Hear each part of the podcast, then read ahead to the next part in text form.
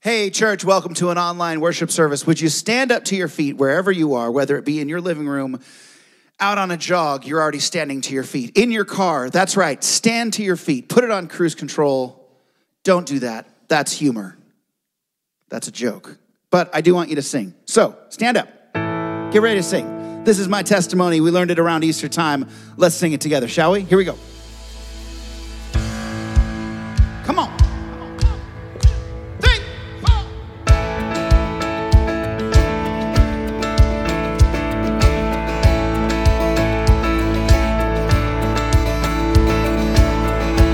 Saw Satan fall like lightning. I saw darkness run for cover. Yeah. But the miracle that I just can't get over, my name is registered in heaven. I believe in signs and wonders. I have resurrection power. Still the miracle that I just can't get over. My name is registered in heaven. Yeah, my praise belongs to you forever.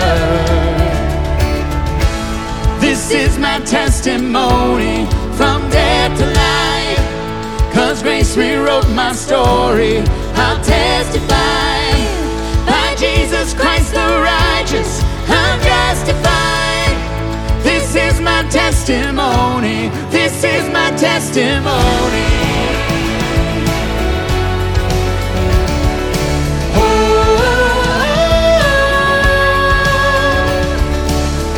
Come together, sons and daughters,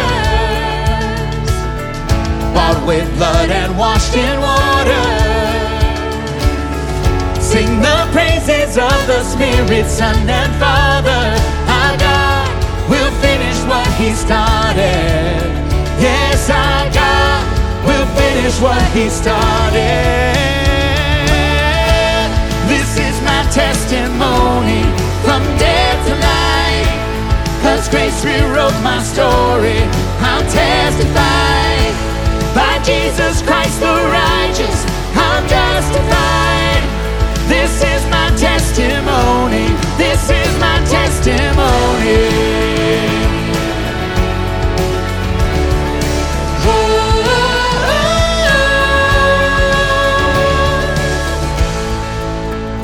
Dead to the self, alive in Christ. If I'm not dead, you're not done. Greater things are still to come. Oh, I believe. If I'm not dead, you're not done. Greater things are still to come. Oh, I believe. If I'm not dead, you're not done. Greater things are still to come. Oh, I believe. If I'm not dead, you're not done. Greater things are still to come. Oh, I believe.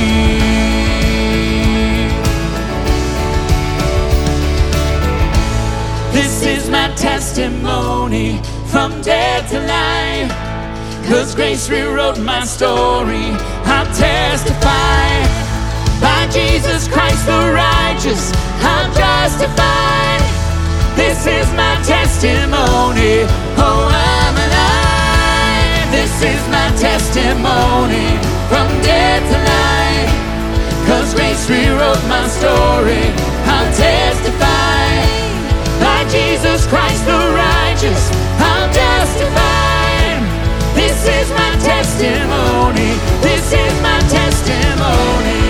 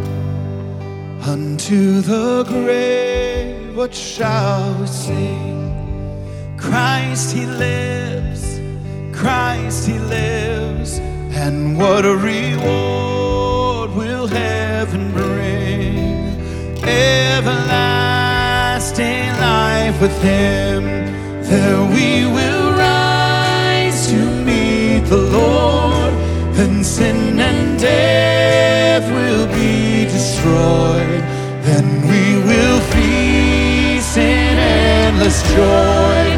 When Christ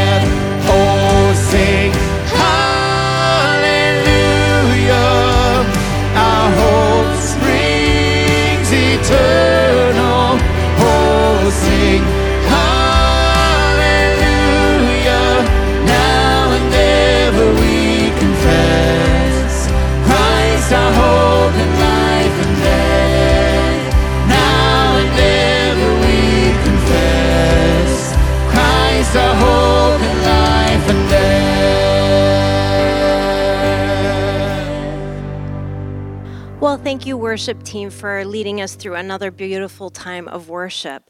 Well, welcome to another ABF online service. We're so glad you could join us wherever you are. We are so glad you're with us. Well, one of the things we like to do is have you text us 9700. We'd love to hear any of your prayer requests or your God stories, your praises. We love to connect with you and hear from you. So please be in contact with us that way.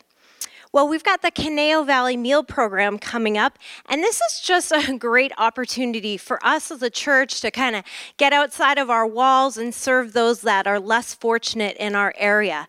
So that's going to be on Monday, May 10th. And so if you wouldn't mind going onto our website and signing up to drop off one of the food items, that would be super helpful. Thank you. We've got our mar- marriage essentials class that's coming up.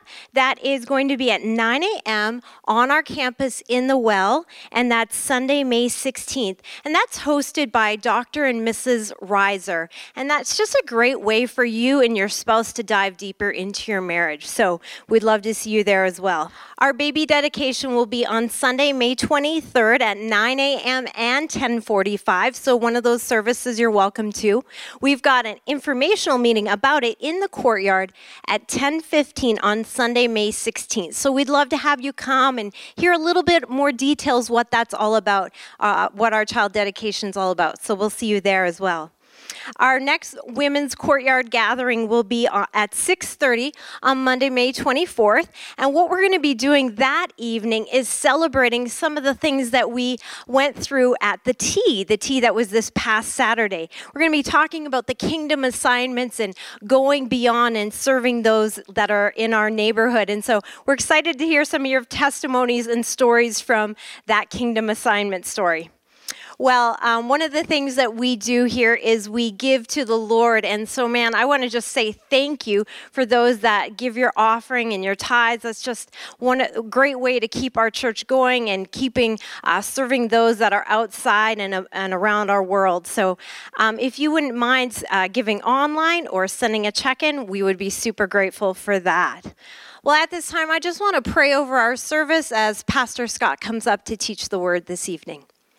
Dear Heavenly Father, we thank you so much for what you are doing in our body. Thank you for what you are doing with all of our people and just how you are growing us and stretching us through this season. Lord, we want to commit this time to you. We want to invite you to do a work in us. We invite you to stretch us. We invite you to convict us. We in- invite you to um, show us your love and your grace in our lives as well. So, Lord, we thank you for what you're about to teach us when we pray a blessing over this time. In Jesus' name, amen. Well, thank you, worship team, and thank you, Adrian. Uh, always good to be together here online. I just wanted to thank you just for your faithfulness, staying connected to the church uh, through these online services. And you might notice uh, today we're not uh, having our normal uh, couch crew here. Uh, it was kind of interesting. Josh I had to step away from the office early this afternoon because they had the uh, little fires in Westlake that ap- actually happened to be in his backyard. Here's a, a picture of him there. And so he's taken the uh, evening off. It already, uh, even before the shooting of this video, seems like he's in the clear, uh, but never a dull moment living in Southern California.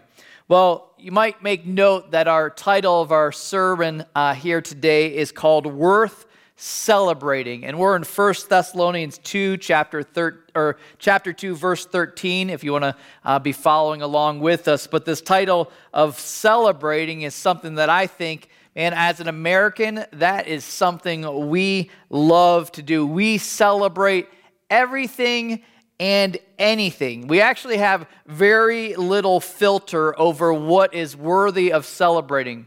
I don't know how I stumbled on this, but I came upon uh, what's called the National Day Calendar. And really, you can scroll through it and you start to realize almost every single day of 365 days a year is a, a day of something. I was looking through it since Sundays when we normally gather. On Sunday is Astronomy Day, it's National Lemonade Day, it's International Harry Potter Day, and it's the World Laughter Day. Monday is the National Paranormal Day and the World Press Freedom Day. Tuesday, May the 4th, is National Star Wars Day. Actually, that makes kind of sense. It's also Rhode Island Independence Day. That's important to celebrate. And Foster Care Day.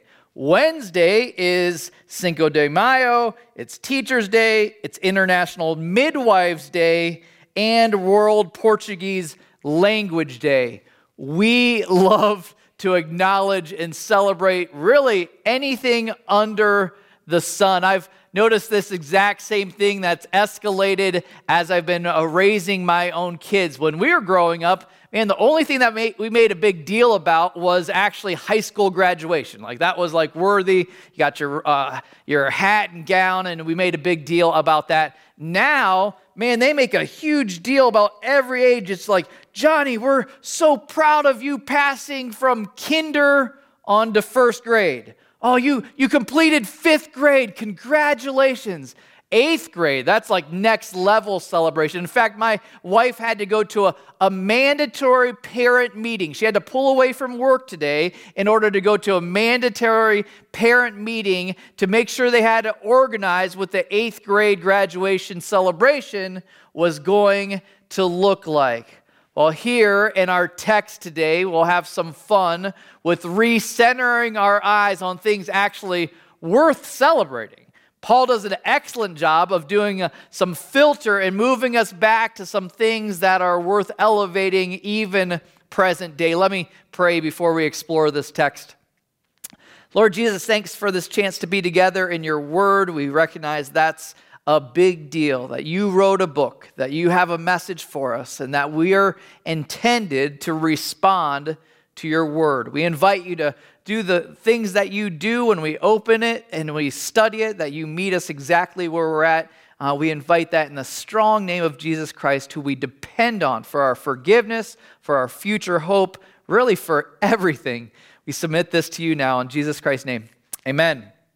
So, starting in 1 Thessalonians chapter 2, verse 13, you always know where we're going to pick up because it starts right where we uh, ended last week. Verse 13, he's talking, as you know, to this young church in Thessalonica. He says, And we also thank God constantly for this, that when you received the word of God, which you heard from us, you accepted it not as the word of men but as what it really is the Word of God, which is at work in you, believers.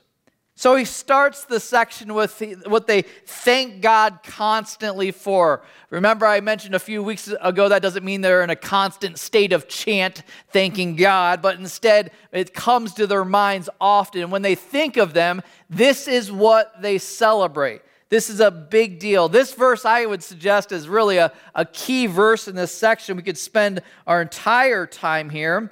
He realizes that something important about these people, about these young believers.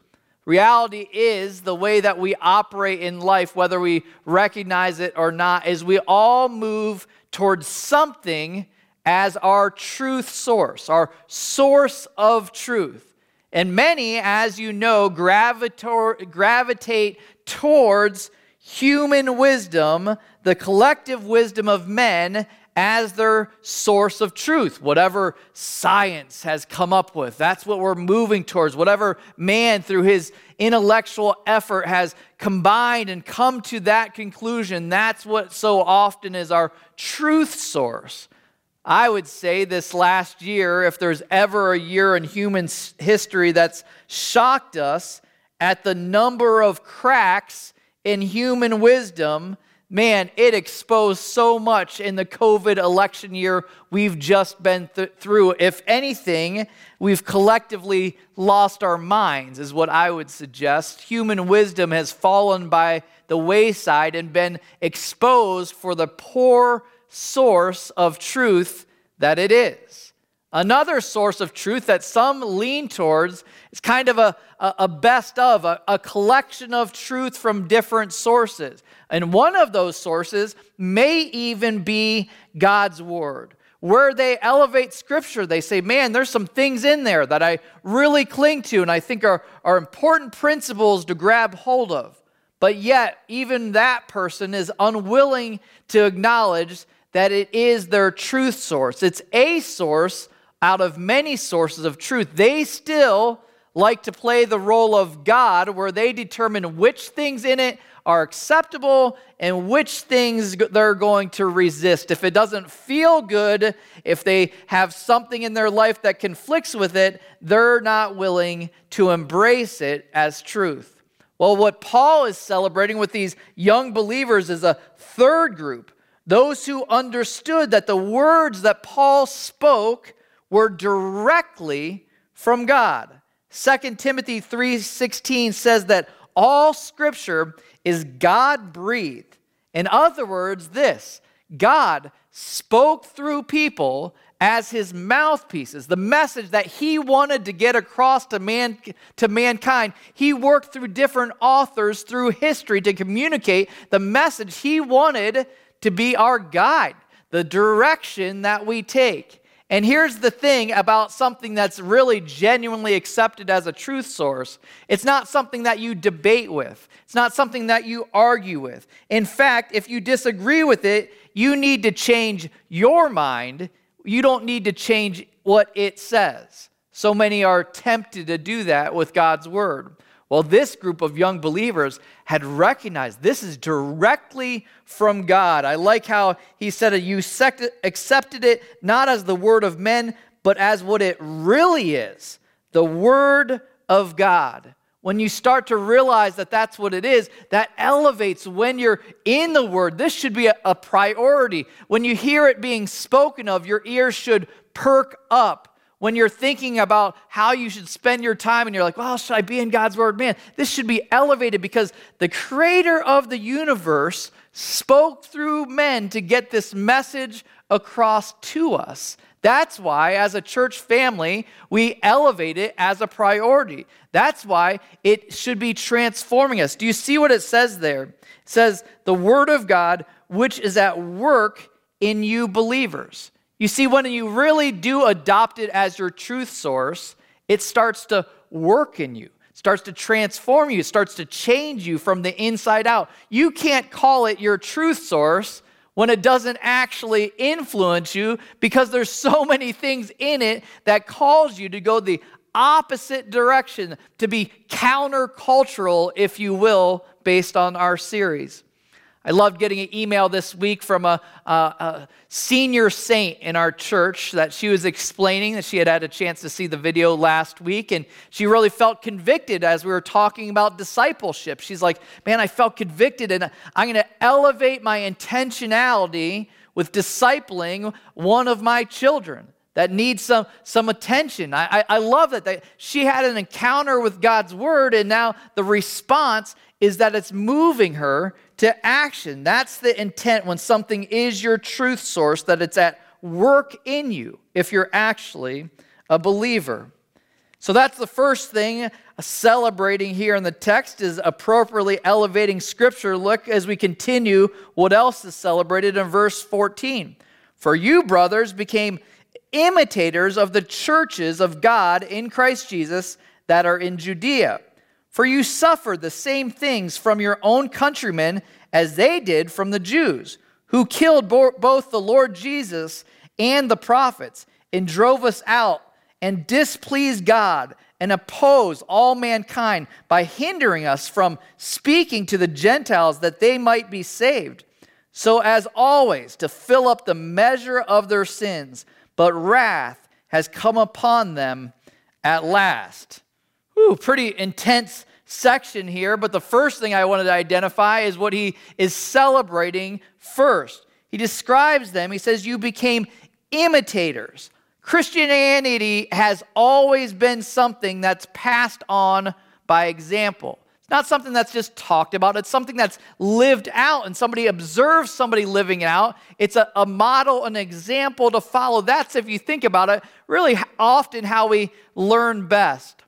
I heard a pastor talking about that this week with learning how to ski, and that's the, my story as well. I first learned to ski by watching my Canadian wife navigate the hills of Canada. I call her Canadian, being from Canada. I remember a trip that we did early on in marriage we were up in Banff and Jasper and Lake Louise. The Rocky Mountains extend into Canada and really make uh, Colorado look like foothills. You get up there and just the, the scope and magnitude are unbelievable. Well, I told her, well, I've skied a little bit in Illinois. Well, Illinois, you have to understand skiing is this. Basically, they've converted trash dump hills into ski hills. And you're like, that doesn't count as skiing. So when she took me for the first time to the, the top of, of uh, Banff, this, this mountain in Banff, I was like, man, I, I can't get down this. So I had to carefully watch how she did it side to side. And even some parts of the hill, she still gives me a hard time about this. I had to use her as, as physical brakes going in front of me. You see, this example that's set is the way that you learn best. Now I'm able to somewhat get down a hill as we've skied quite a few times since then. Christianity, the same thing is worthy of being celebrated when it works the way it's supposed to work. Those that have been following the Lord for a season are models for those that are newer to following the, following the Lord. And so, here in this example, Paul is celebrating that they have followed other churches that are further along. They've taken their example and they've run with it.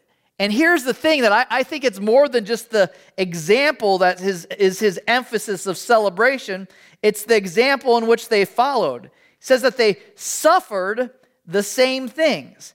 They were willing to persevere with the gospel despite significant opposition from unbelieving Jews. Remember back in chapter one, Paul was celebrating some of the things that they were doing well. He said that they were sounding forth with the gospel in the region. So they, they would show up to a new space and they didn't even have to say anything because the message that had, had radiated out of this church in Thessalonica, that's worthy of celebrating, but that didn't come without some cost. They had to endure, they had to endure uh, suffering because of that. They received opposition. And who does he say the opposition came from? Pretty intense section there. He points out specifically the opposition coming from the Jews and what they had done. They had killed Jesus and the prophets. Now, upon first reading, you're like, man, uh, did we forget to include the fact that there was Roman involvement there, that our sins put him on the cross, any of that? Well, Paul was able, not being anti Semitic, he's not doing that. He's able to point out some flaws and some shortcomings with his own people. So he's not, he's not trying to abuse them or mistreat them with his words here. He's not letting them off the hook, though, either. Paul cared for them deeply. In fact, if you read Romans 9, 3 through 5, he describes speaking about his, his willingness that he would trade his salvation for their rescue. Every time he went to a new region, that was the first people group that he tried to minister to was the Jews. He elevated them, but he didn't let them off the hook. I think that's an important thing to, to understand. So often we think when we speak of, of coming judgment or, or pending wrath, we a lot of times in today's day and age, we associate that as, as that as not being loving or compassionate. But the truth is, sometimes that warning is the most compassionate thing somebody can possibly do, is to say, man, this is coming. And so he's writing to this audience. He's not saying literally that every Jew will receive judgment because even some of his audience have been rescued and saved because of their trust in Jesus Christ. But he doesn't let them off the hook from the same judgment that Jesus spoke about in Matthew 23 31 through 38, pending judgment that's already some of it been experienced. If you look at the history of Israel, whether it was the destruction of Jerusalem in 70 AD or the nearly 2,000 years of hardness of hearts, or more recently, the horror of the Holocaust, where millions have been slaughtered by Hitler. He makes reference to pending judgment because he loves them and cares about them and desperately wants to see them turn. But I don't want to take us too far off track from what really I believe this section is celebrating. And what it's celebrating is the fact that this young group of believers didn't alter their attempts to share the gospel because of opposition. I remember when Adrian and I were in seminary, we ended up taking quite a few evening classes together because uh, we were both working full time while we're doing that. Remember, there's one guy that was in one of our classes, actually pretty consistently in our classes, and I'll be honest with you, not this maybe sounds mean, but he's a little bit odd of a, of a fella. But I, I, I liked it. We were downtown Chicago, and this guy, as he came to class, every single day, he had a big billboard sign cut out that had words on the front and on the back that he wore on the subway coming and going to class. And if I remember correctly, all it said was, Jesus loves you so much. Jesus loves you so much. Thinking about that, how many times he must have been made fun of and ridiculed in his, on his ride back and forth, but yet, despite the opposition, he was committed. Maybe what we might think is maybe not the best approach for reaching out, but that in his heart, that was his way of expressing how much people were loved. Persevering with the gospel is something worthy of celebrating, whatever form it takes in your life. Verse 17 will continue second uh, half of this passage, really a, a couple other things that you see celebrated. Verse 17 says, But since we were torn away from you, brothers, for a short time, in person, not in heart, we endeavored the more, the more eagerly and with great desire to see you face to face, because we wanted to come to you. I, Paul, again and again, but Satan hindered us. There's a popular expression in our day that we use fairly often, or hear it used fairly often. Somebody will say this I couldn't care less. Basically, the idea is unless something directly affects me, I'm not really too concerned about it. It's kind of the, the byproduct of the society in which we live that kind of centers around me. So if something isn't involved with me, I'm not too concerned about it. Thankfully, when we talk about being countercultural and following Jesus' example, that's not the case for believers. What we have to offer to the world around us, what we have to offer is genuine care. We see this with Paul's affection for these new converts. He genuinely wanted to be with them. They, he says, even though we haven't been together for just a short time, it's like they're still deeply missed. He describes it as feeling like they were torn away. You remember me telling you about him having to leave or sneak off in the middle of the night. So it would have really felt like he was torn away in the middle of a, a friendship or relationship that he had with these young believers. Imagine that when you're torn away from family got me thinking this week just about times or seasons that I've been apart for family for extended periods of time. I remember like it was yesterday, the first day that my parents and my sisters, they weren't uh, on the drive, but dropped me off at Cedarville University for the very first time. It was going to be the very first time in all of my years that I'd lived away from my family. And I tried to put on a tough guy face like it wasn't that big of a deal. But I remember when they drove off, man, tearing up. It was, it was hard to be away from family, from people that you care about that have been so dear to you for so long.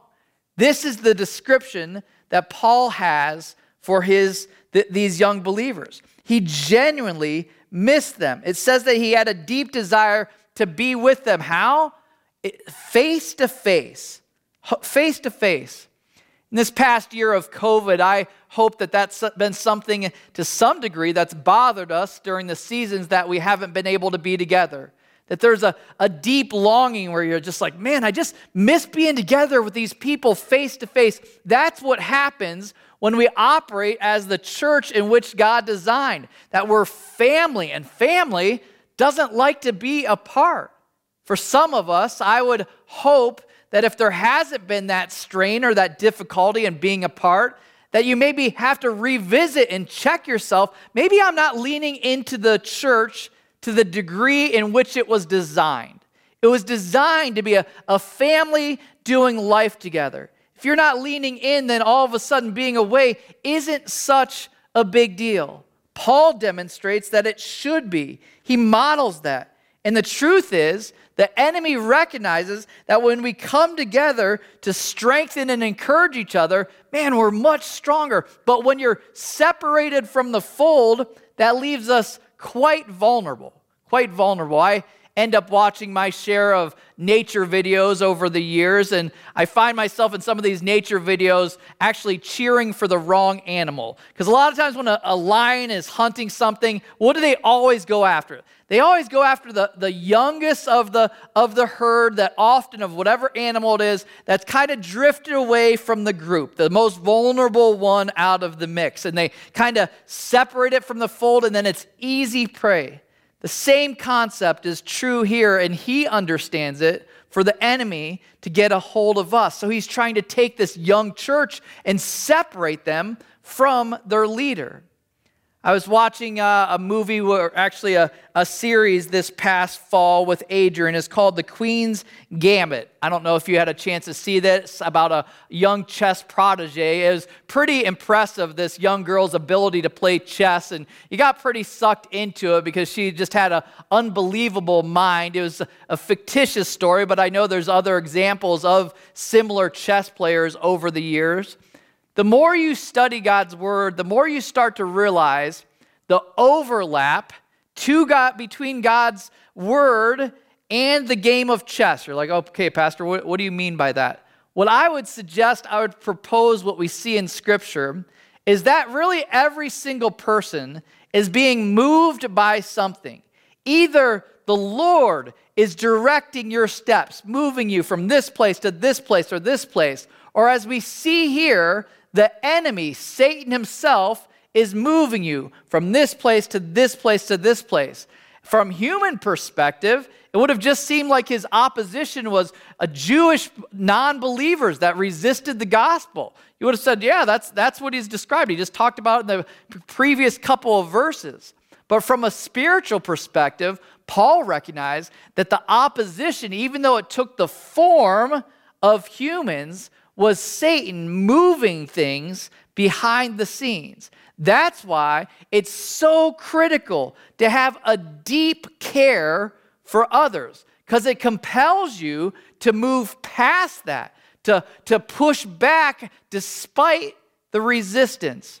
I love it because you think about this the enemy, Satan would have thought, man, this church is doomed. I'm able to separate them from their leader, from the impact that Paul's going to have them. I've forced him literally hundreds of miles away. But think about the resolve that came across Paul. He said, All right, hand me a pen, hand me a pen. And because of that resolve, we're still a couple thousand years later, still being blessed by his words but that were penned to this young group of believers. You see, that was compelled by deep care and compassion for others, and it's still something that's worth it today. That should be celebrated today is a care and compassion. You cannot have any kind of influence and impact in anyone's life unless it's naturally compelled by care, unless the Holy Spirit does a, a work in your life and your heart in elevating others' needs above your own. We'll end with these last couple verses, verse 19 and 20. One other thing that you see is worthy of celebration. It says this in 19 says, For what is our hope or joy or crown of boasting before our Lord Jesus at his coming? Is it not you? For you are our glory and joy. In his first couple of words there, he asks a really important question that I think is important for each of us to ask. He says, What is our hope or joy or crown of boasting before our Lord Jesus? In other words, this when the Lord returns, and it's not if the Lord returns, question is when the Lord returns, what of your things, what of your pursuits, what of your hopes is actually worth it? What actually should be on your on your mind? What should be on your heart? Is it to, is like what's what's important to you? Is it my crypto portfolio? Is it my zip code? Is it my company size? Is it my vacation destinations? What is it? What is our hope? What's going to actually matter? As Paul is getting older, he's reflecting on some of these things and he's considering what actually matters. Transformed lives. That's what matters. When it's all said and done, the one thing that's going to matter isn't what you've accomplished in your job or what how you've moved up the ranks or your success in the business world or your financial portfolio. All of that's going to be fleeting. What's going to last and matter for the next 100,000 years and beyond is transformed lives. Lives that have been impacted by your life.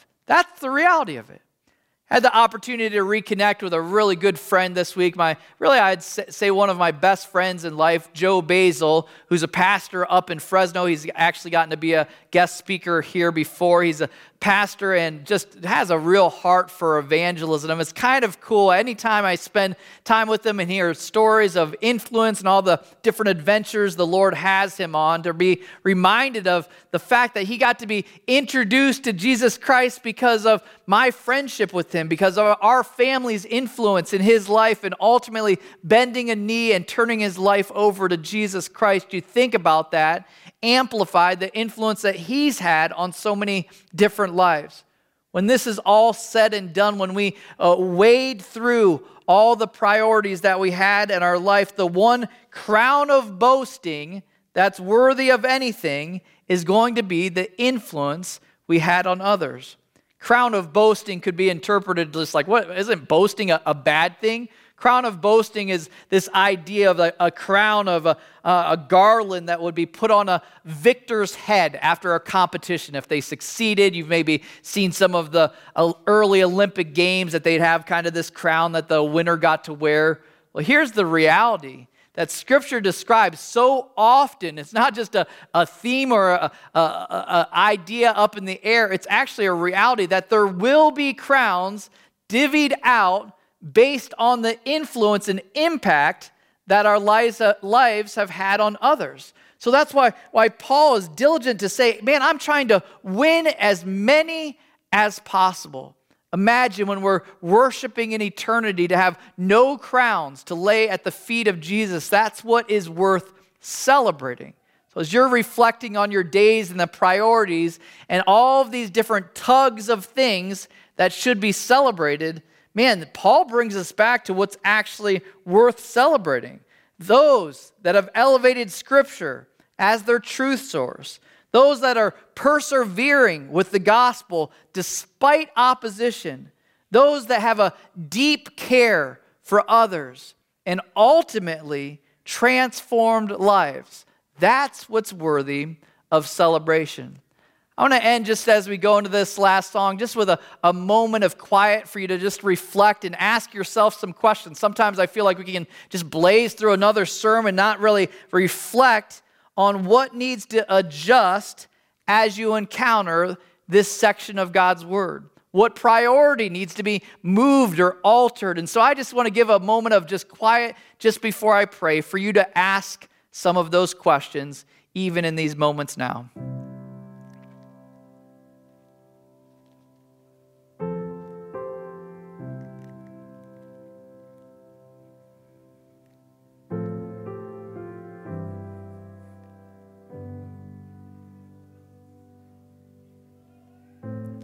Lord Jesus, we love to celebrate, as I mentioned as we started this message. But God, I ask that you would bring us back to the right priorities, the things that should be celebrated influence and impact, changed lives, those that we see being transformed in what their source of truth is. God, we ask that you would help us to realign our priorities to align with your priorities, the things that should be celebrated in this life. We recognize we can't do any of this apart from your transforming work in our lives. We're dependent on that fully. So we ask for that even in these moments going into that, this last song. In Jesus Christ's name I pray. Amen.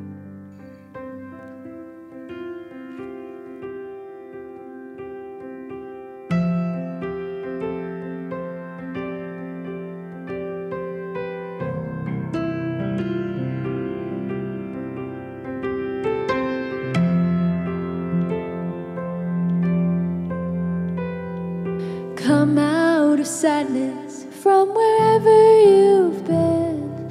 Come, broken hearted, let rescue begin.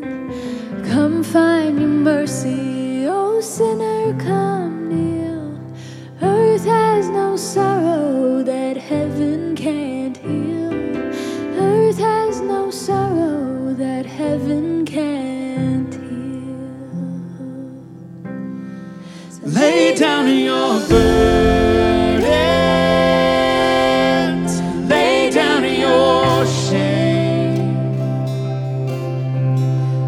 who was.